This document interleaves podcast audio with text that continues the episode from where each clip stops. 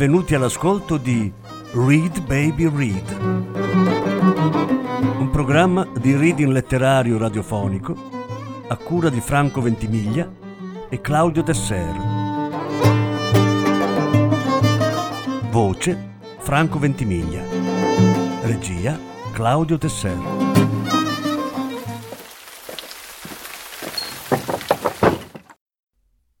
Sofia e l'amore per la sapienza.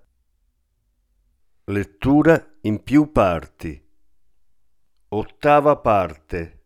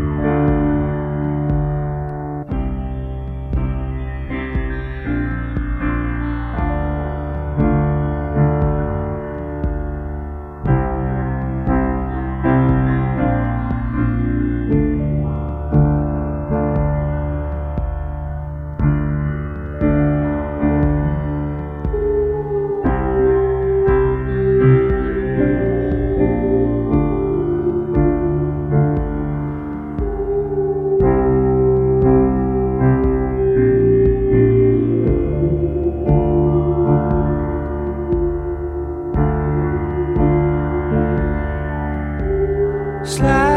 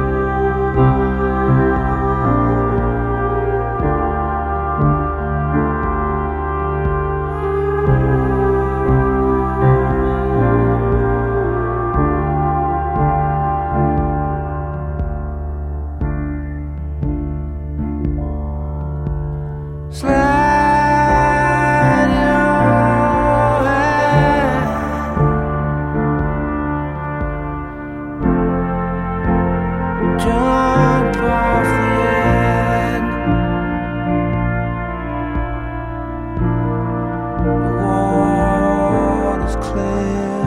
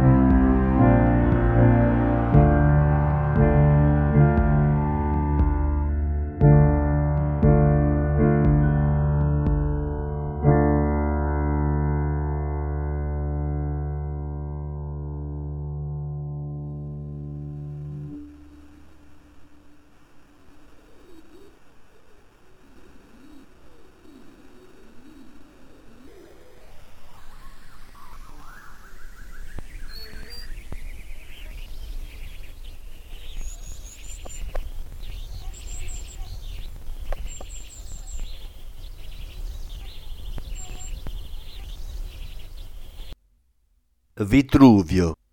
Regola e simmetria in architettura. A determinare la professionalità dell'architetto contribuiscono numerose discipline e svariate cognizioni, perché è lui a dover vagliare e approvare quanto viene prodotto dalle altre arti.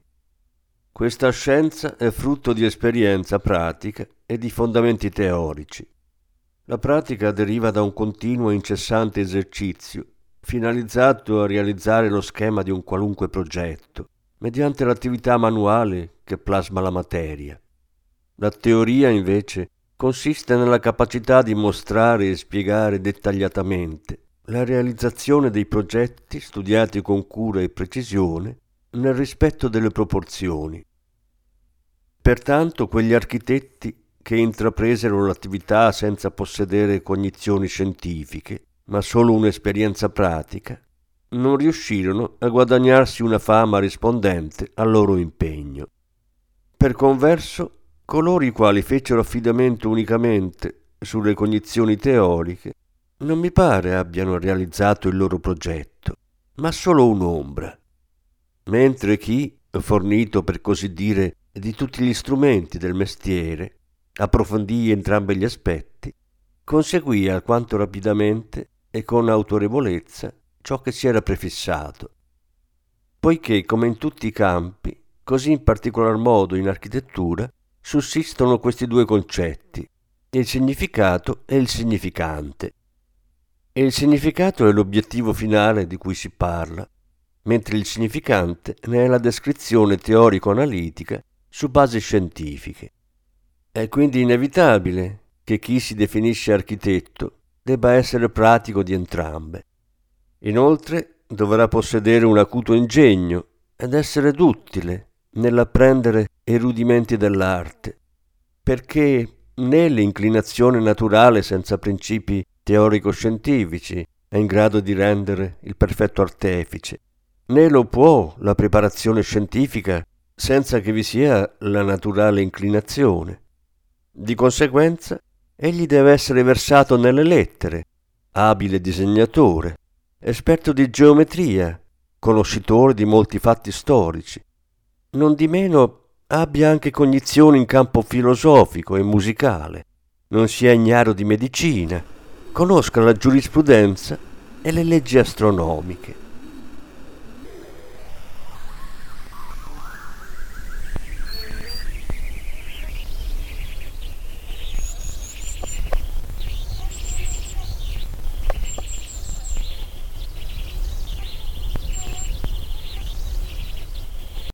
Ciò per queste ragioni. Grazie a una formazione letteraria, l'architetto potrà più facilmente rafforzare la memoria per mezzo di appunti. Saper disegnare gli sarà utile per tracciare con disinvoltura uno schizzo dell'opera nei suoi particolari. Più di un sussidio gli è inoltre fornito dalla geometria, che innanzitutto gli insegna l'uso della squadra e del compasso, strumenti di fondamentale utilità per poter agevolmente sviluppare in piano i progetti delle costruzioni, nonché tracciare angoli retti, livelli e parallele. Così pure le cognizioni di ottica consentono una corretta illuminazione degli edifici, a seconda della loro esposizione e del loro orientamento.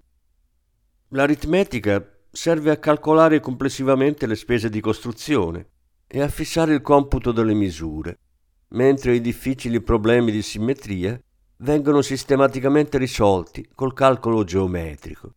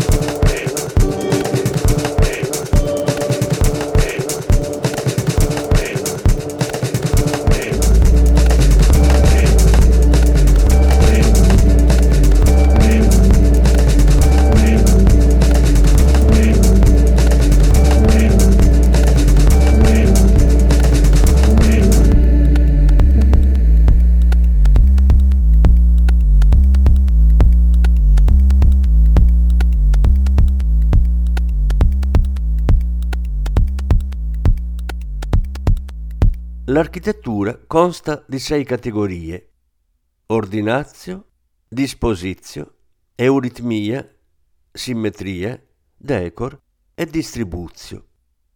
L'ordinazio consiste nella giusta proporzione e misura delle singole parti di un'opera separatamente prese e nel loro rapporto di proporzione e di simmetria col tutto. La disposizio invece consiste nella conveniente collocazione degli elementi e nell'elegante realizzazione dell'opera nelle sue varie componenti dal punto di vista della qualità. Queste sono le forme della disposizio. Iconografia, ortografia, scenografia. L'iconografia richiede il giusto uso del compasso e della riga e non è altro che la descrizione in pianta delle forme architettoniche. L'ortografia è la rappresentazione in verticale della facciata dell'edificio che si dovrà costruire, disegnata nel rispetto delle proporzioni. La scenografia è il tracciato della facciata e dei lati che sembrano allontanarsi in prospettiva, con la convergenza di tutte le linee al centro del compasso. Queste forme nascono dall'idea di progettazione, cogitazio, e dalla capacità inventiva, invenzio. La cogitazio consiste nello studio consapevole, accorto e appassionato per ottenere gli edifici voluti tramite successive sensazioni.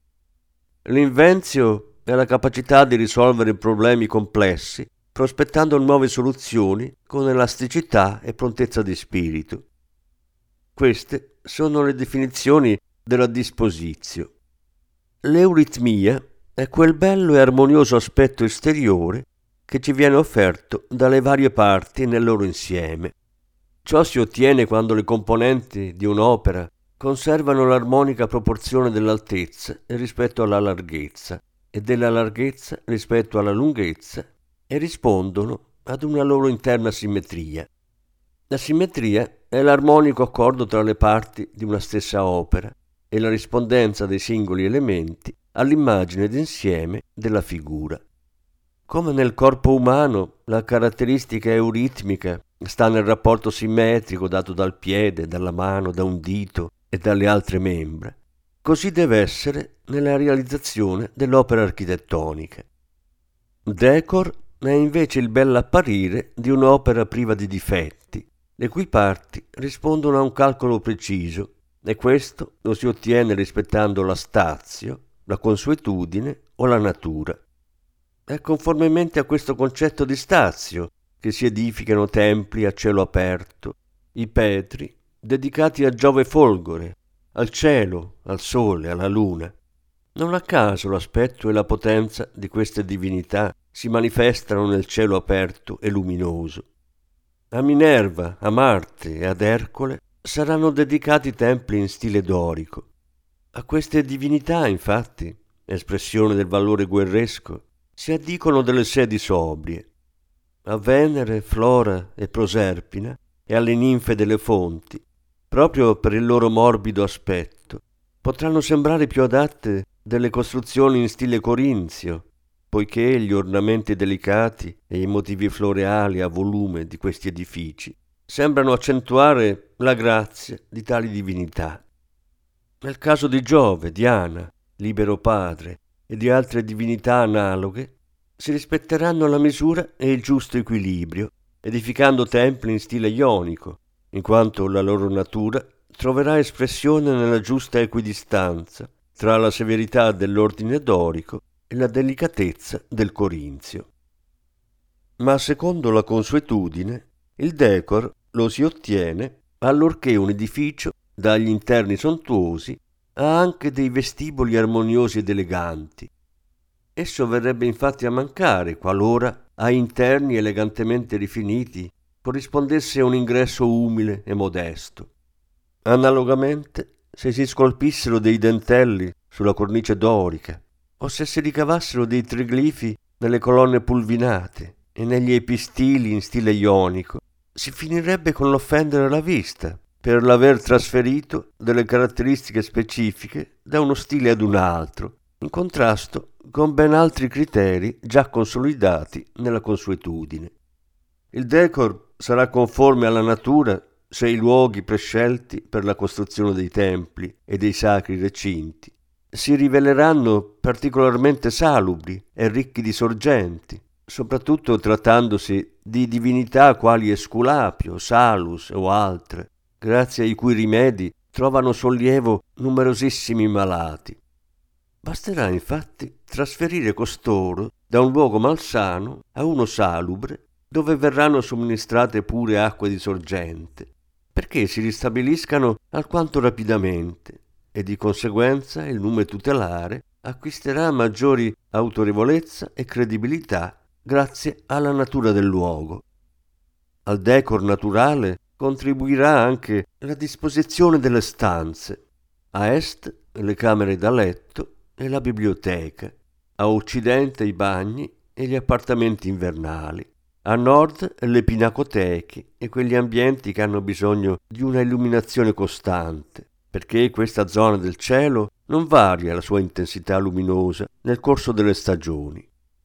La distribuzione, infine, consiste nell'opportuna partizione dei materiali e dell'area edificabile e in un oculato criterio di spesa che verrà rispettato se l'architetto non pretenderà di avere a disposizione materiali difficilmente reperibili e a costi eccessivi.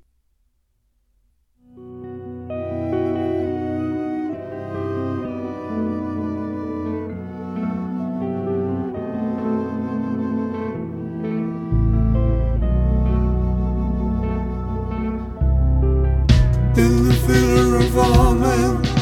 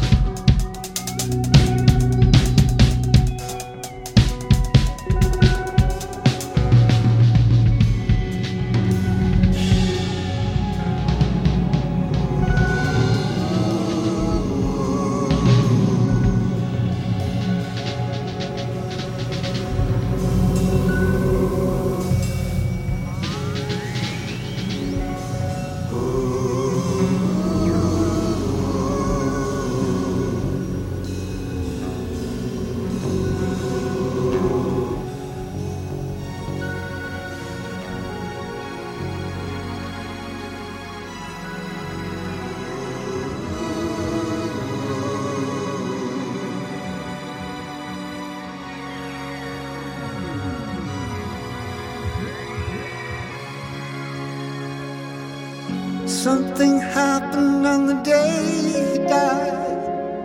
Spirit rose a meter and stepped aside. Somebody else took his place and bravely cried. I'm a black star. I'm a black star. How many times does an angel